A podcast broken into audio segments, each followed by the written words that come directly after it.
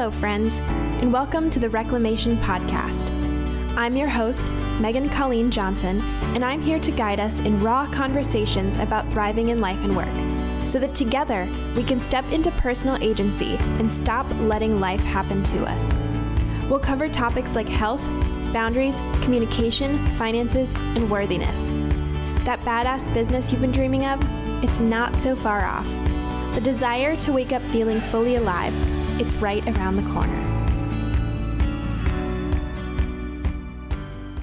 All right, there you are. Awesome. Oh, you're sideways. Oh, I'll change it. Hold on. Okay. There we go. Cool, cool. Okay. Hey. Awesome. So fun. I'm so excited to have you. Me, I'm excited to be here. Cool. Um, kind of before we get started, um, I'll like let people start joining. I know when you go live, it like takes a little bit. So, um, thought I'd let everyone know. Angel and I actually already had like most of this conversation already. yes. Um, it was so fun. Um, we were recording for the podcast, my podcast, and we had some super fun technical difficulties. So we decided, well, why not just hop on Instagram Live and do it there instead? So, yeah. So we will be recording the audio, or I am going to be downloading the audio, and I'll post that as a podcast as well.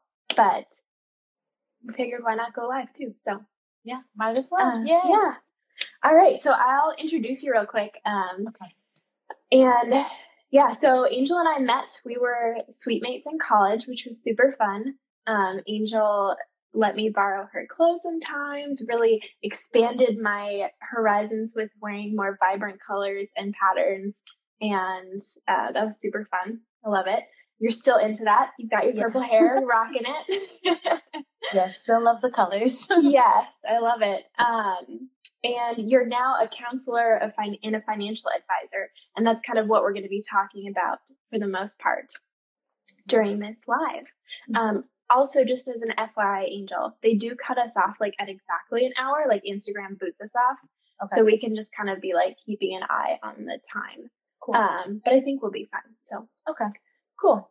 Um, so yeah, let's just go ahead and dive right into it. I'd love if you can share some of your story, um, kind of part of why for anyone who's listened to my podcast in the past, um, a big part of it is hearing people's stories, hearing what um, the struggles that they've gone through, the journeys that they've gone to to kind of become who they are now. Um, so I'd love if you can kind of share a little bit of your journey and how you came to be um, a financial advisor and a counselor.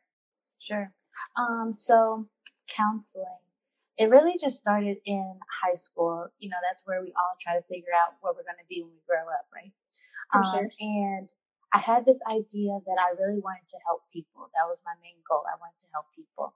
Um, and so the first way that I thought I would do that would be to advocate for people by becoming a lawyer, right? To be able to defend people, um, fight for just, justice and all those things. Mm-hmm. Um, to my liking or my disliking, I took an AP government class and I found out that that was not the road for me at all.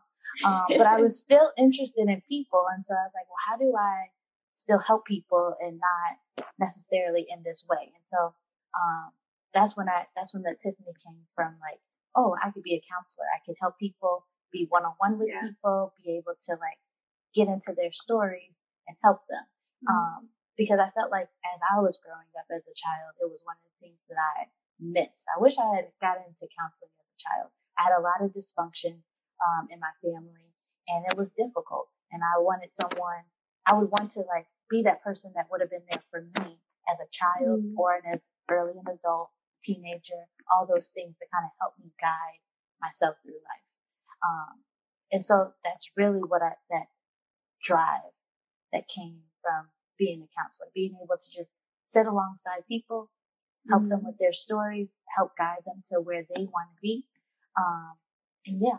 And then when it came to the financial services, we all have money and we all don't know what to do with it. Um, but we also have this vision of being well in the future. And so, mm-hmm. um, as a young adult, I'm still a young adult, clearly, but as a teenager and young adult, early in my, I was with money. Like I had this sense of like, I never want to be broke. Like mm-hmm. I want to, you know, be well off. all those things, but I didn't have any direction. And so um, I've been blessed to have like opportunities of people to come into my life to kind of show me some of those things. And then I've just been part of like the mentorship to be able to learn concepts and kind of get that off the ground. So I want to be able to provide that to other people who are looking and trying to like be better than their family, also be better mm-hmm. for themselves, you know, see a future for themselves when it comes to yeah. Mm-hmm. For sure, kind of like break those patterns of the past and like be able to kind of start off on a good foot. Yes, yes, awesome. definitely. Mm-hmm. Cool. Um, and then one of our other primary topics that we're going to be diving into is pretty deep. Um, so we're going to be chatting some about domestic violence because that's something else um, that you have your work in. So, kind of before we get started into that, and we'll be talking from the perspective of both uh, victims and perpetrators. But before we dive into that, I do want to just let anybody know who's listening or watching live that if it feels like this might be triggering for you in any way, please just like, you know, bounce off. You can check out some of the other podcast episodes. Uh, because we want to make sure this is a safe place um, and this will be a little bit deeper in like figuring out some of those, having some of those good conversations. So just wanted to put that little nugget in there and I'll let you kind of speak to your work in that now. Sure. So um, I work for a domestic violence agency. It's called The Safe Place. Um, it's located in Lake County, Illinois. Uh, we service all of Lake County and some of the northern parts of Cook County. Um, in particular, what I get to do, or what I have the privilege to do, is um, on the survivor side, I am able to work with families who um, have already fled and they're looking for permanent housing along Lake County. And so I help them find housing and then we are able through grants provided by the state and other uh, sources, resources, we are able to help provide a subsidy amount per month to kind of help them get started. Um, and I get to do case management work. I get to see like their growth. Uh, the best part of that side of my job is just seeing the sense of hope when they get their keys, um, when they get their mm-hmm. first, because a lot of times this is their first home by themselves independently. Mm-hmm. Um, and so it's really cool just to see that sense of hope and uh, them being proud of themselves of this new journey that they're taking. And so I really get a pleasure out of that and just seeing like I can start a new life. Like I can I can get past my past basically. Yeah. Um, and then on the flip side, I also have the privilege to work with the abusers or the perpetrators um, as well. They're not necessarily the same perpetrators that I work with the victims. I really don't know just based off confidentiality, but I do get to work with the perpetrators. Um, and it's a six month program. It's an intervention program. Um, and majority of the people that are referred there are mandated by court or DCFS. Um, and so I get to see these individ- these people individually for counseling or in group counseling settings. And uh, we go through different topics, 26 weeks worth of how to dive into healthy relationships. What is violence? What is your history with violence? What's your relationship with violence? Um, mm-hmm. And we really get to tackle those things that are embedded or kind of just learned behaviors of what a relationship looks like and how can you change it. And a, a lot of a lot of our focus is more so how do you help? How does this person, how does the abuser help the next generation stop mm-hmm. violence?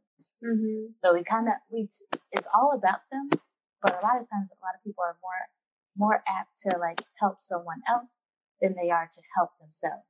And so when we talk about um, when I speak with the abusers or when I talk about the abuse, um, it's all about how do I change so that my kids, their kids, can see a difference. So yeah, I really, yeah. I really enjoy that. So I, I, I'm just truly blessed that the job that I get to do, I get to see survivors gain hope, and then mm-hmm. I get to mm-hmm. see um, abusers relearn how a relationship, um, how a healthy relationship looks. And so yeah, just that epiphany that they get is just like, you got it. Like you can get it. You can teach this. So mm-hmm. I, I love what I do. I love what I do. That's so awesome. I love hearing that.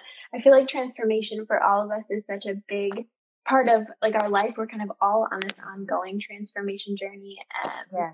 And when you can actually kind of see that in another person, I feel like it's also really inspiring just for anyone who's around them um, to yeah. see how that can happen. Um, yeah. That's so cool. Yeah, I love it. Um, especially especially when the guys get to teach the other guys. Or yeah. you know, the people in the group get to teach the other like I and sometimes the group runs itself because mm-hmm. you know, we have people coming in at different different areas or different journeys yeah. of their life, you know, different parts of the group. And some people, you know, get it quicker, some people get it a little bit slower. Mm-hmm. And then mm-hmm. when they get to teach their peers, I feel like that's that's when you know you're making, you know, yeah. Kind of like a compounding effect where, you know, it just mm-hmm. kind of like keeps keeps going, which is awesome. It's like switching the old compounding effect and transitioning it into a healthier one. Yeah. Yeah. That's awesome. Yeah. Um, so I'm curious uh, what you see to be the root causes of some of these issues, um, just as kind of you're working with people, something that we can just kind of be aware of and, and notice in our own lives um, as well. I know some of these may not be relevant to everyone, but I'd just be curious if you could speak to that a little bit. Um, sure. So when it comes to uh, finances, I feel like the root cause of it is just plain illiteracy. Mm-hmm. We have money, we we know how to get money, right? Because we go to work, we earn money, but yeah. we don't know what to do with that money afterwards. Mm-hmm. So um, we don't know how to invest it. We don't know how money can work for us. What to do? We mostly look for instant gratification.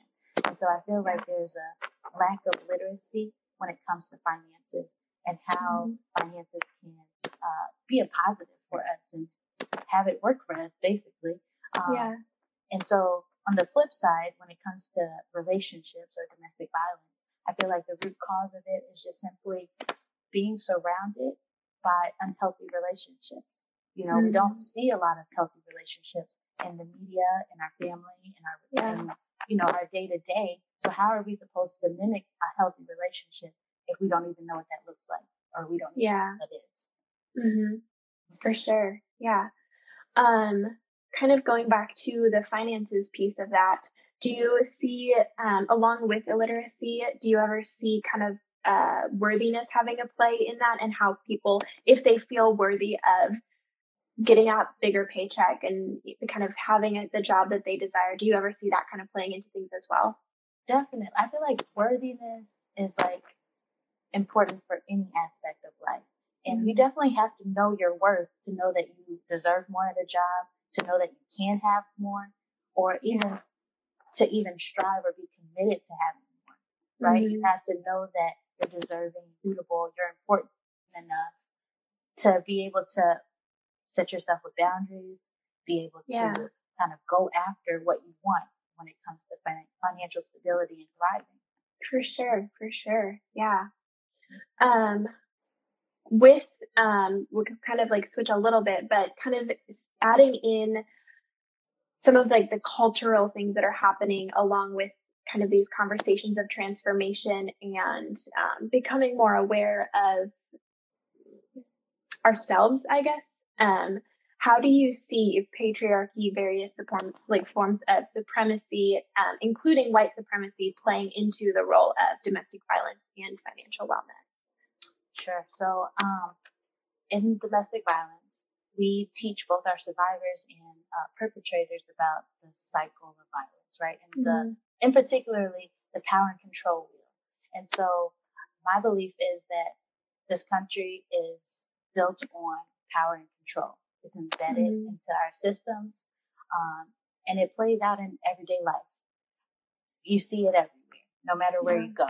And so I feel like it's an underlining and unspoken thing that we don't necessarily talk about. How is how is this country uh, exerting power and control over its people, no matter the mm-hmm. skin color, the gender, whatever those those little details might be. It's just simply there. That's what just what America is. It's built on power and control. Yeah. So I mean, you see it everywhere. everywhere. For sure. And being in this field, I feel like I see it all the time. yeah. It's, it's hard. It's hard to just hide from it. You just are always smacked in the face with, "Wow, that's exerting mm-hmm. some power. That's exerting some control." Mm-hmm, mm-hmm. Well, it's hard because even like we have it in that cultural sphere, but then also just when we have um, a feeling of unsafety or um, just like our fight or flight is activated, the natural tendency is to kind of act in a manipulative or controlling way. And it's so hard to like, it's easy to see it around us, but then it's also hard to like kind of look back at ourselves and be like, okay, yeah. like, yes, what's this is happening outside of us, but what's, what am I doing too when I'm feeling fearful? So. Yes, exactly. And I feel like that's, that's the key point when it comes to, uh, trying to eliminate that is looking inward. What is triggering you to not have those kinds of people? What's tr- mm-hmm. triggering you to not be a perpetrator of this country's exertion of power and control. Yeah. You have to be aware of those things inside of you in order to have any type of constructive conversation or action that mm-hmm. follows along with that. Yeah. Yeah. So, kind of, we've talked a little bit about why some of this stuff happens. Do you mind speaking to how you see we can kind of take action, um, both in your own work, but then also just to anyone who's listening, how they can take action? So, you maybe start with how you um, help facilitate change in your clients, um, and then kind of how we can also take some steps. Sure. Um, so when it comes to domestic violence, simply providing resources to people, um, getting the word out, letting people know that they have options, that there are people and agencies, organizations out there that are willing to help them, whether mm-hmm. they are uh, a survivor or an abuser. Um, yeah and just having that sense of awareness, right? That something here isn't right on both mm-hmm. sides. And uh, I think the biggest thing that is lacking is just the finance piece. If we're talking mm-hmm. about organizations helping people to uh, establish healthy relationships, you need money for it, right?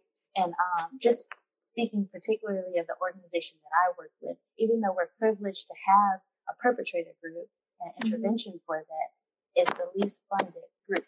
Mm. But you know, and how how are we supposed to be catalysts of change if we're not helping those who are per- perpetrating those mm-hmm. things, right? If we don't help those people along their healing journey, we're not going to get that far, right? Yeah. So we need to look on both sides. It's not just mm-hmm. helping the survivors; it's also helping uh, those who are perpetrating the violence to mm-hmm. understand that there's healthier ways, there's better ways, and that we're not going to look at them as monsters, mm-hmm. right? We're not going to stigmatize them as not being able to like get better. There's hope for everyone. Mm-hmm. I tell people all the time, I wouldn't be doing this work if I didn't think there was hope. Yeah. Right? Yeah. And, and compassion for people is not limited to a certain type of person. Mm-hmm. Compassion is for everyone. That includes those who are perpetrating these things. And so we for have sure. to have compassion for those people and also we gotta fund those things. Um, and so mm-hmm you can help in any way. One is again getting the, the resources out there, being a supporter, you know, and also help funding those things or finding ways to help fund those things. Yeah, yeah. I want to circle back a little bit to kind of what you were just talking about, how like the compassion kind of for everyone. Um, just because I feel like there's so much within that of there's like there's hope for everyone. Um, and in that sense, um, at least in my own research and my own growth, I've just recognized so much like when we express ourselves in an unhealthy or in an unbeneficial way, it's just these layers of um, programming and conditioning. And so with everyone, we all have the opportunity to kind of slowly peel back these different layers. Right. It takes hard work and it does take resources and um, often it takes support from others to be able to um, help guide us on that journey. But it's all about um, leaning into ourselves and like noticing those things yes. of okay, Awareness well, is key. Yeah, yeah. Um, do you have anything to kind of add to that process that you that you've noticed or that you kind of uh, think about in your own journey? Uh, can you re- repeat the question? So you're asking yes. Me. So just like any thoughts that you have kind of around this like deprogramming or unconditioning process. Yeah. So I feel like awareness, again, is always. So rather, from my point of view, I work with majority mandated clients. Mm-hmm. So they're forced to, forced to be there, right? Um, but we do have some people who are self-referred. They just say like, you know, this relationship is not working out. This, my partner is telling me that I'm exhibiting X, Y, and Z behaviors and I'm just here mm-hmm. to figure it out. Like, I just want to figure it out. And I think it really just, you have to take take note. Is this relationship working? Mm-hmm. Am I contributing to this relationship not working? And then what can I do to kind of, if you're committed to this relationship, if this is the relationship you want, how do I uh, learn some new concepts, learn some new techniques, uh, maybe relearn some new techniques, you know, peel back some of those things that yeah. are kind of having this reactive state instead of an mm-hmm. state. Yeah, that's a huge piece is being less reactive and more intentional, just kind of shifting that perspective and allowing ourselves to do that. Yeah, I love that. Okay. Um, can you speak to a little bit more of the financial piece? I know previously when we chatted about this, I found it really cool because um, a lot of times once we're kind of getting to the point where we're really um, attracting in the money that we want, we're working for it. Like that's more of our like self actualization phase, right? right? But you, in order to even get there, you really have to start at the base level of your finances and just emotional intelligence and things like that. Um, which for me, I've just kind of fallen in love with Maslow's hierarchy of needs that just kind of showcases that in such a tangible way. Um, but I'd love to hear how you kind of utilize that framework, whether it is intended or not, to really help um, people with their finances. So, can you just kind of speak to the finances? Sure. Um, so, I have the privilege to be able to kind of examine people's finances. And so, the first thing that we do is we look at income coming in, expenses coming out. And the mm-hmm. goal is always, always, always to increase income, decrease expenses. Um, and so what we try to do is we eliminate those things that we don't need comes to expenses. So it might be cable, it might be going to Starbucks every day, you know, things like that. You have to reevaluate the things that you actually mm-hmm. need. Um, in order to get to the place that you see yourself in the future. Now, those yeah. things aren't like forever and permanently banned mm-hmm. from your life. They're temporarily, you know, yeah. set aside so that you can kind of reach for this further goal. Mm-hmm. And so, um, yeah, we kind of do kind of use the Maslow hierarchy of needs. Like, is it something that you need or want? You know, you don't need. Um, also, just also have that that you don't for that. I feel like awareness again is also things like that. You have to reevaluate the things that you actually mm-hmm. need um, in order to get to the place that you see yourself in the future. Now, those yeah. things aren't like forever and permanently banned mm-hmm. from your life. They're temporarily, you know, yeah. set aside so that you can kind of reach for this further goal. Mm-hmm. And so, um, yeah, we kind of do kind of use the Maslow hierarchy of needs. Like, is it something that you need or want?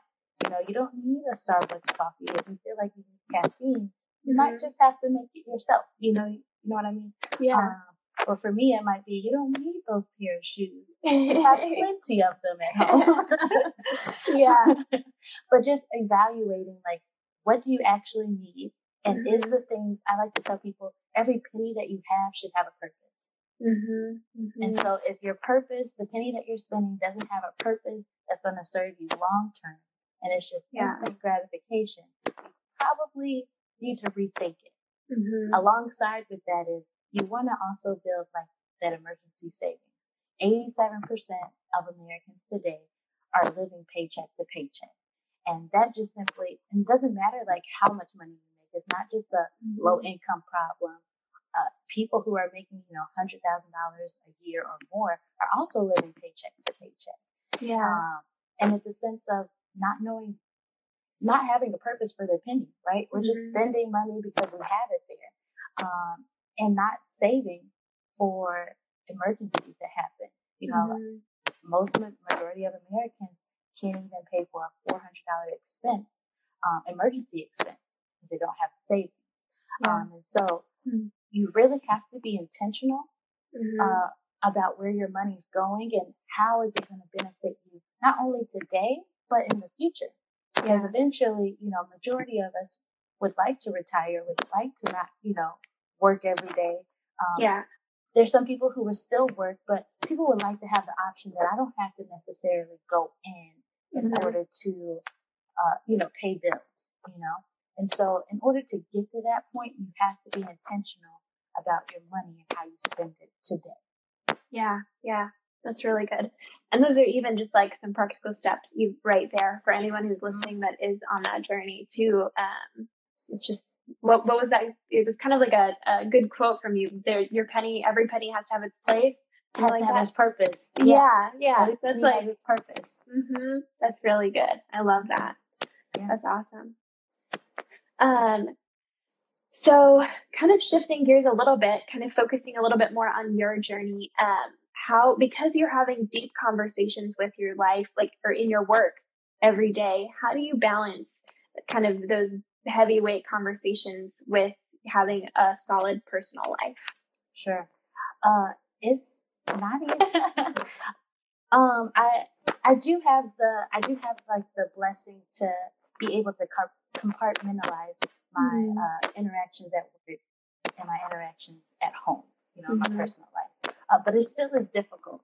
Um, one of the things I have to do is set some firm boundaries. So once I mm-hmm. clock out, once, I say I'm done with work, there's no checking emails. Mm-hmm. There's no answering phone calls. Um, yeah. None of that. Like I have to set a boundary because I don't want it to spill over.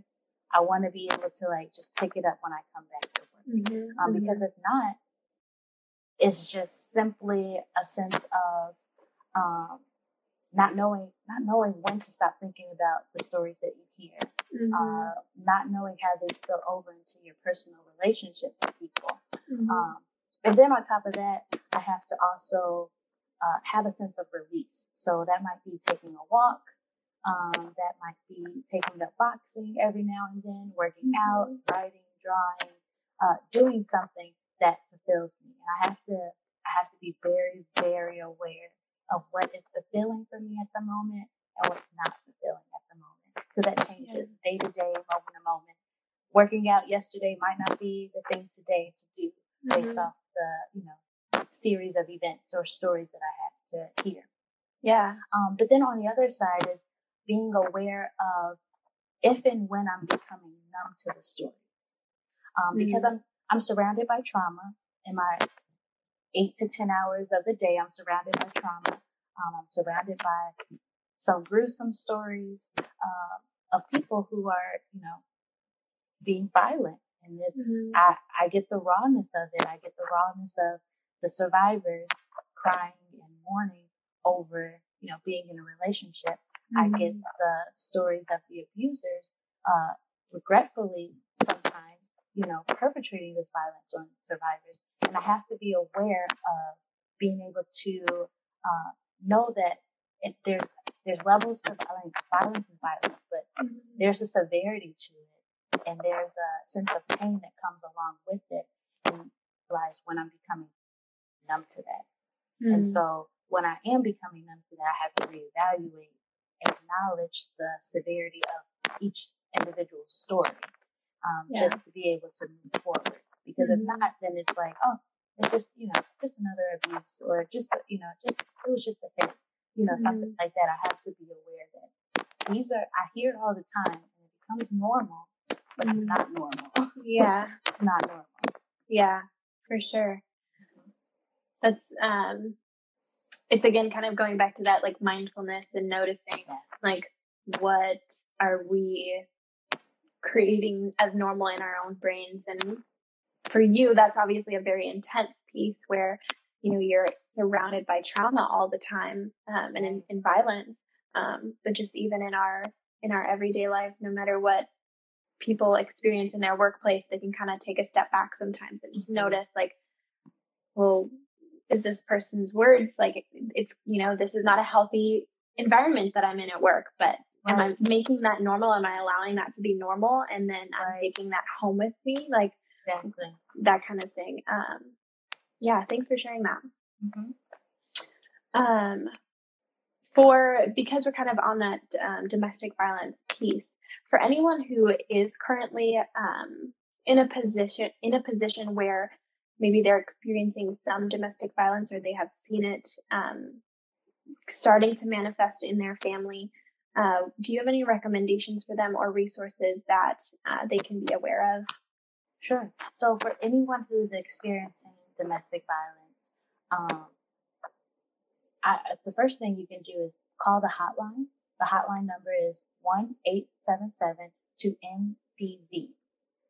1-877-2-NDV. Um, you can call that and you can get many resources that are in your area, in your county, in your state. Um, but also you have to be aware that this is not, you know, awareness is a huge key. You have to be aware that this is not a healthy relationship. Um, mm-hmm. you have to be aware of the red flags. Is this person um, being verbally aggressive? Are they, you know, being sexually aggressive? Are they supportive? You know, do they respect my boundaries? Uh, are they able to communicate effectively that doesn't, you know, disrespect each other? You know, what are those red flags for you, and what are those red flags that tell you that this is not? I should probably reevaluate this. Um, so that would be the first step, and then also the second step would be knowing that you have options.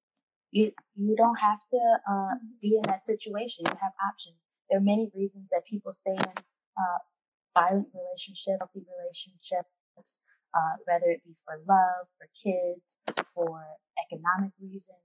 You have options, and there are, there are resources out there that can help.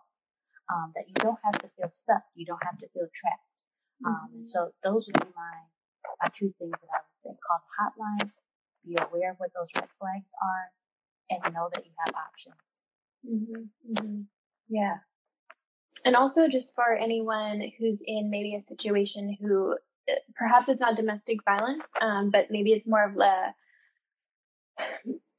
like like mind games um, that would play. I feel like those are seemingly um, similar, where maybe you're saying stuff. Violence. Yeah, it's all okay. So that's it's all domestic. Domestic okay. violence covers physical abuse, sexual abuse, uh, mental and psychological, economic, um, mm. use children as a manipulator, all those things is domestic violence. A lot of times, mm-hmm. I'm glad you brought that up because yeah, no, that's great because that's helpful. When we think of domestic violence, we only think of like the bruises that people leave. Yeah, it's not the bruises that people leave. It's the interaction in the relationships, whether it is physical mm-hmm. or verbal, mm-hmm. you know, emotional. Those are all domestic violence. They're one and the same, but equal. The only thing is, when it comes to society and charging people, people charge based off the bruises that you can see. Mm. Honestly, uh, emotional abuse causes more damage than a physical, like someone getting hit, someone being mm-hmm. beaten.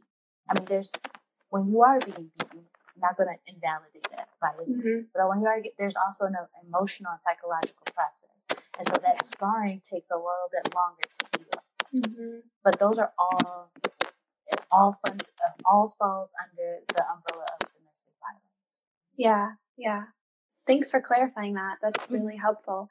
Um, and do you have any kind of, we've talked about this in context of relationships or um, kind of romantic relationships specifically. Um, do you have any ideas or um, kind of thoughts you could speak to people that maybe they're in a situation where it's with a friend or a coworker, um, or maybe their just work environment isn't that healthy, that they could just start to take te- steps um, in setting boundaries and things like that? Do you have thoughts kind of for that person?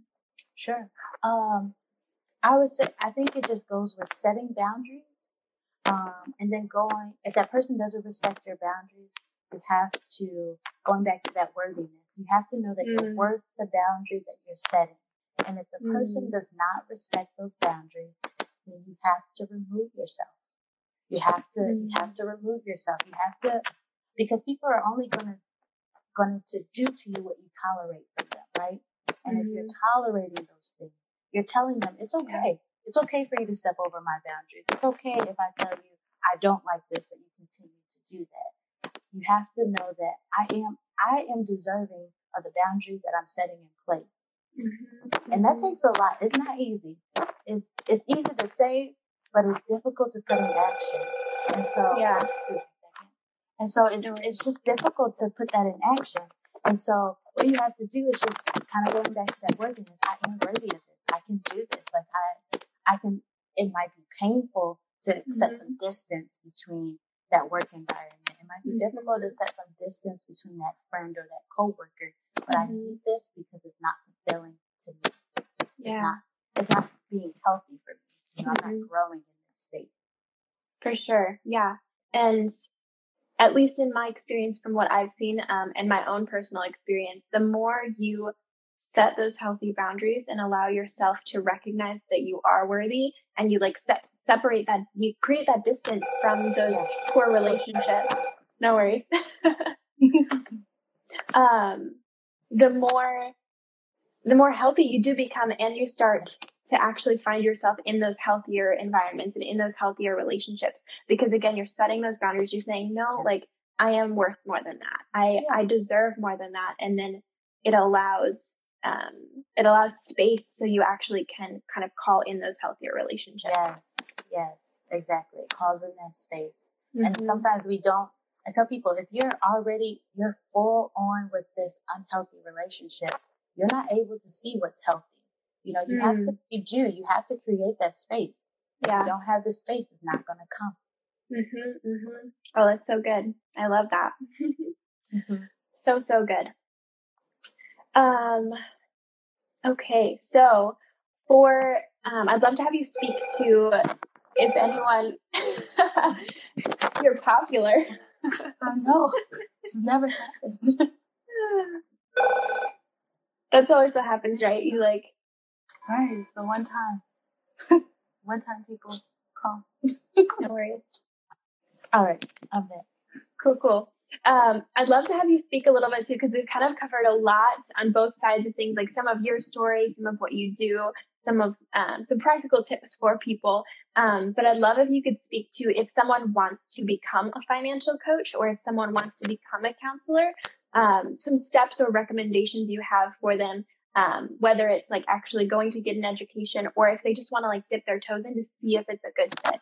Um, so I don't know if you have thoughts um, for that. For anyone, I think the first thing, first and foremost, is just knowing that uh, you're you're capable of doing those things and that you're worthy of doing those things.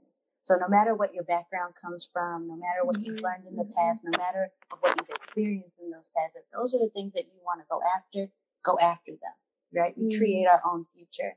Um, and then being able to connect with mentors and resources that help educate yourself, um, help get in. You can easily volunteer when it comes to mental health or just social services. You can easily volunteer, right? mm Um, another way that you can do that is uh, for financial services or in social services is just being able to hear what's going on, hear like the different concepts.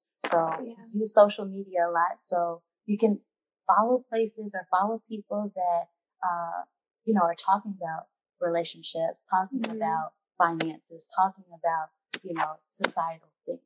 Just being surround, surround yourself with it. Surround yeah. yourself with those people and with those conversations. That's great. Mm-hmm. Awesome. Um, kind of as you were stepping into this role as a counselor and a financial um, advisor, um, what who are some of your favorite role models or mindset expanders for you? Kind of because you even mentioned that um, you kind of started in one place, you wanted to be a lawyer, and then you shifted gears. So, who are some of the mindset expanders that really like helped you envision yourself and kind of step into that role? Um, so mindsetters, I think definitely a role model I have is one of my old supervisors when I was becoming a counselor. Mm-hmm. Um, the one thing that she taught me is that being professional, being a counselor doesn't mean that I have to change anything about myself because that's mm-hmm. the valuable part, valuable part about being a counselor is coming as I am today with my purple hair and funky outfit.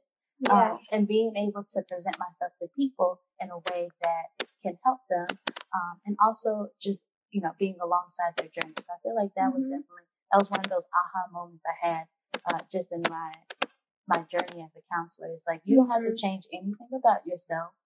Uh, you come with your knowledge, and you're able to you know help people from where you are. Yeah. Um, and then I would also say I follow uh, Lewis Howes uh, because he just brings in so many people from all different realms of life, all different mm. studies and uh, expertise, whether it's health, exercise, uh, relationships, finances, business, all those things. Um, and he has them talk to, you know, have a conversation just kind of like you and I. Mm-hmm. And you mm-hmm. get to kind of get a sense of all these different aspects of life and take nuggets from the people who are doing it well. So I really mm-hmm. like that as well. And then um, cool. just my own financial coach. Uh, she's helped me a lot, not only with my own finances, but teaching me how to teach mm-hmm. this to other people. Um, so those would be my, my three role models or people that I look up to or grab information from. Yeah, that's awesome. Thanks for sharing that. Mm-hmm. Um, kind of as we're we're starting to like culminate things here and wrap things up, I'm curious, how do you start your morning? What does your morning routine look like? Yes, my morning routine. Uh, so, uh, I wake up. I wake up quite early. I don't know if it's early for everyone, but I wake up at like five. Um, and so that's early. okay, that's that's early. I wake up about five. Um, I do devotions, uh, meditate, pray. Uh, I also try to get a workout in just to build up some of those mm-hmm. endorphins. Um, and then I also have a morning call uh, with a, bunch of other financial coaches. Uh, with a bunch of other financial coaches as well that kind of talk about how how to keep motivated and being an mm-hmm. entrepreneur, mm-hmm. being able mm-hmm. to you know keep your business going. What are some things that they've learned? What are some mm-hmm. things that they're lacking? Just things like that. And yeah. So that's every morning. I'm so sorry. No, it's totally fine. Everyone just calls me. I've never had this happen before. no, it's awesome. Real life, right? We're real we're, life. Real life. My dog um, barked a couple minutes ago, so we're in it together. That's okay. Um, and so yeah, I have conversations with them every morning with about 25 of us each morning. That's and we awesome. talk for like 20 minutes. That's about it. And then mm-hmm. we go about our days. But it's a good way to kind of get my head focused on like what I want to achieve for the day. Um, and then I mm-hmm. also just try to set a plan. What are my goals for the day? What do I plan mm-hmm. to accomplish, uh, both work and personal, and go after them? Because I, I heard this really great quote, and I, I now because it's only been like a month and a half since I heard it, I'm trying to live by it. you know, set make sure that you set goals for your day and don't allow like the situations and the turmoil of the day mm. kind of dictate how you act. And so, yeah. you know, you want to be goal driven be able mm-hmm. to be able to get things done, be able to, you know, make progress towards whatever your ultimate goal is. Don't mm-hmm. allow your experiences of the day dictate yeah, For sure. So, my one of my um, or my life coach, one of my favorite quotes from her is "Life is gonna life," where yes. it's just like life is gonna life. That's gonna happen. You still have personal agency, like you still have control over yourself. You can go for your goals and yes. just know that life's gonna do its thing. exactly. Exactly. Yeah. We don't get like wait, you know, unwavered by life mm-hmm. happening. Yeah.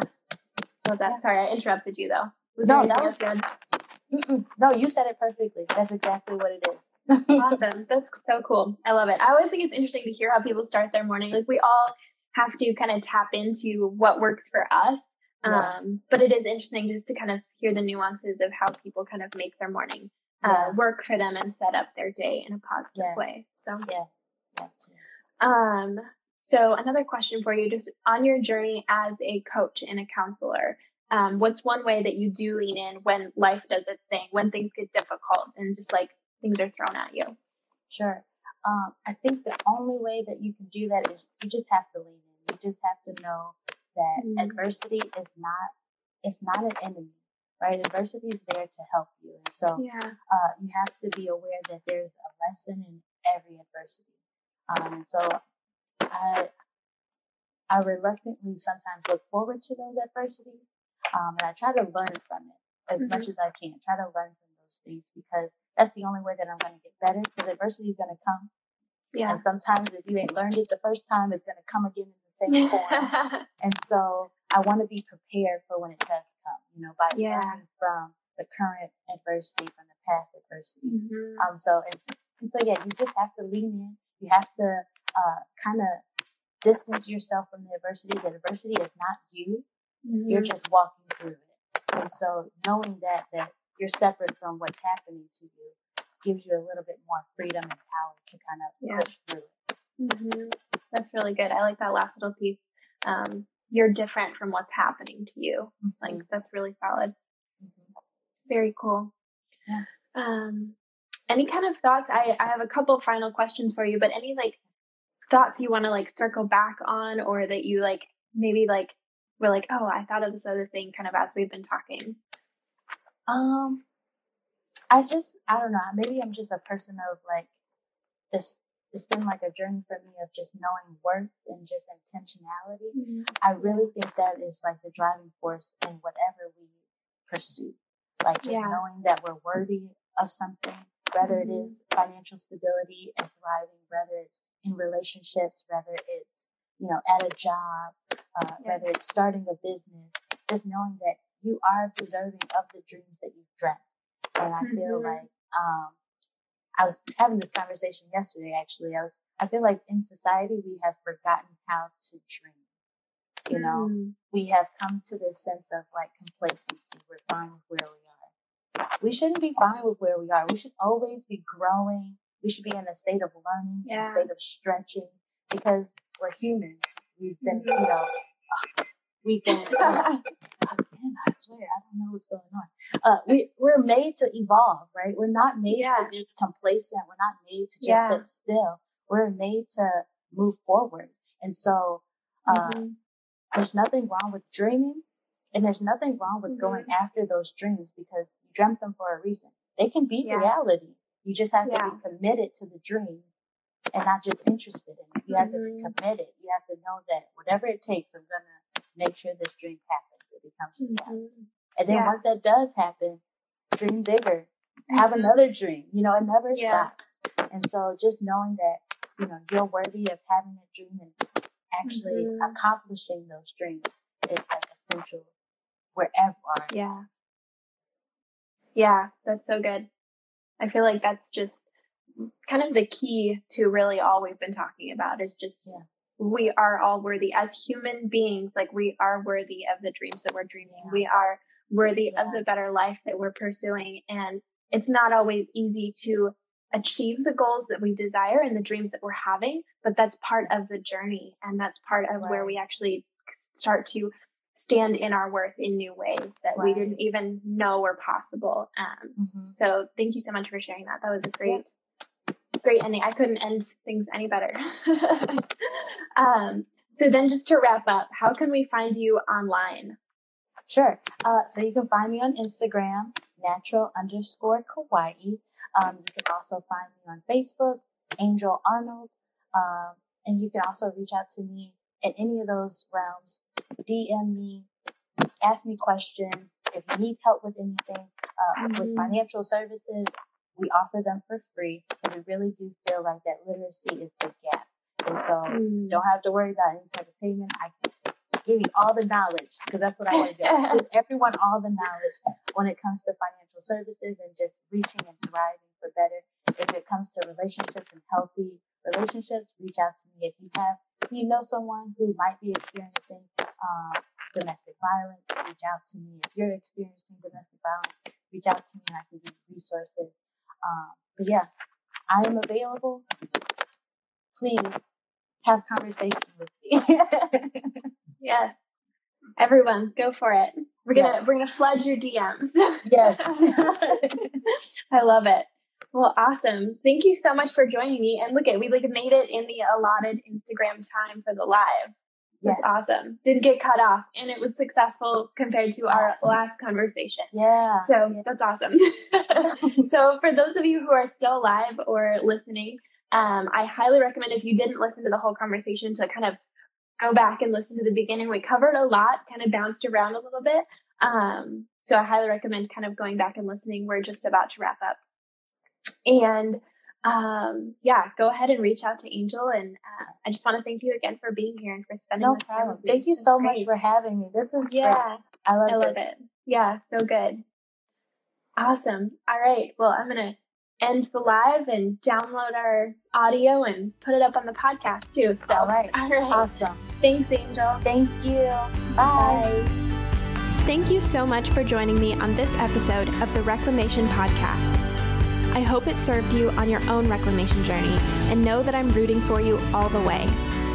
If you want to learn more about the show guests, head to the website, thereclamationpodcast.com. And if you found value in the show, five stars is always appreciated. Good things are coming for you. Bye for now.